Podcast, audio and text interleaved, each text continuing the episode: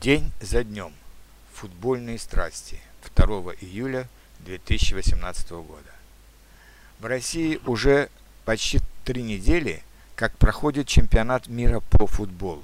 Так, так, игры были организованы на 12 стадионах в 11 российских городах. Несмотря на трудности во, взаимо, во взаимоотношениях с западными странами, в страну – приехало рекордное количество футбольных фанатов.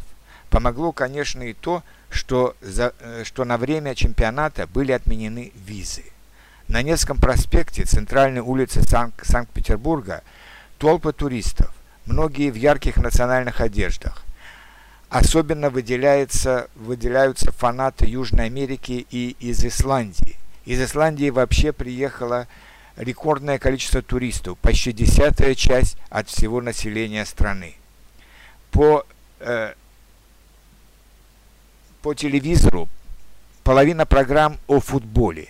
Все матчи транслируются по центральным телеканалам и выводятся на огромные дисплеи в местах для футбольных фанатов, фан-зонах.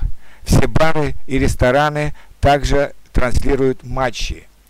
Пиво льется рекой. Э, я не скажу, что я большой футбольный фанат. Мои сыновья посетили пару матчей на новом большом стадионе в Санкт-Петербурге. Для меня было достаточно посмотреть матчи по телевизору или просто узнать счет, но и меня постепенно захватывают футбольные страсти.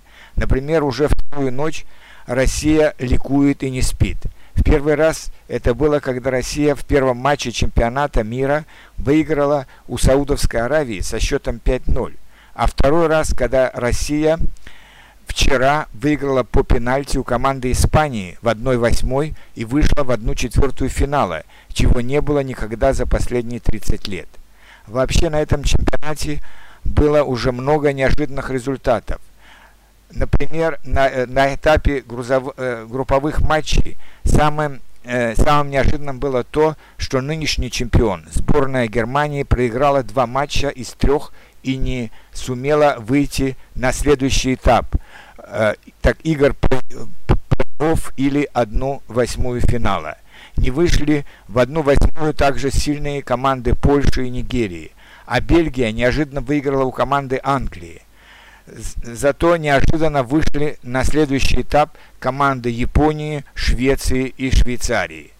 А уже на этапе 1-8 не смогли продолжить свою борьбу за медали сильные команды Аргентины, проигравшие Франции, и Португалии, проигравшие, проигравшие Уругваю. Зато хорош, э, хорошие шансы на медали имеют команды Бразилии, Уругвая, Франции и Англии да и другие команды не склонны проигрывать без боя.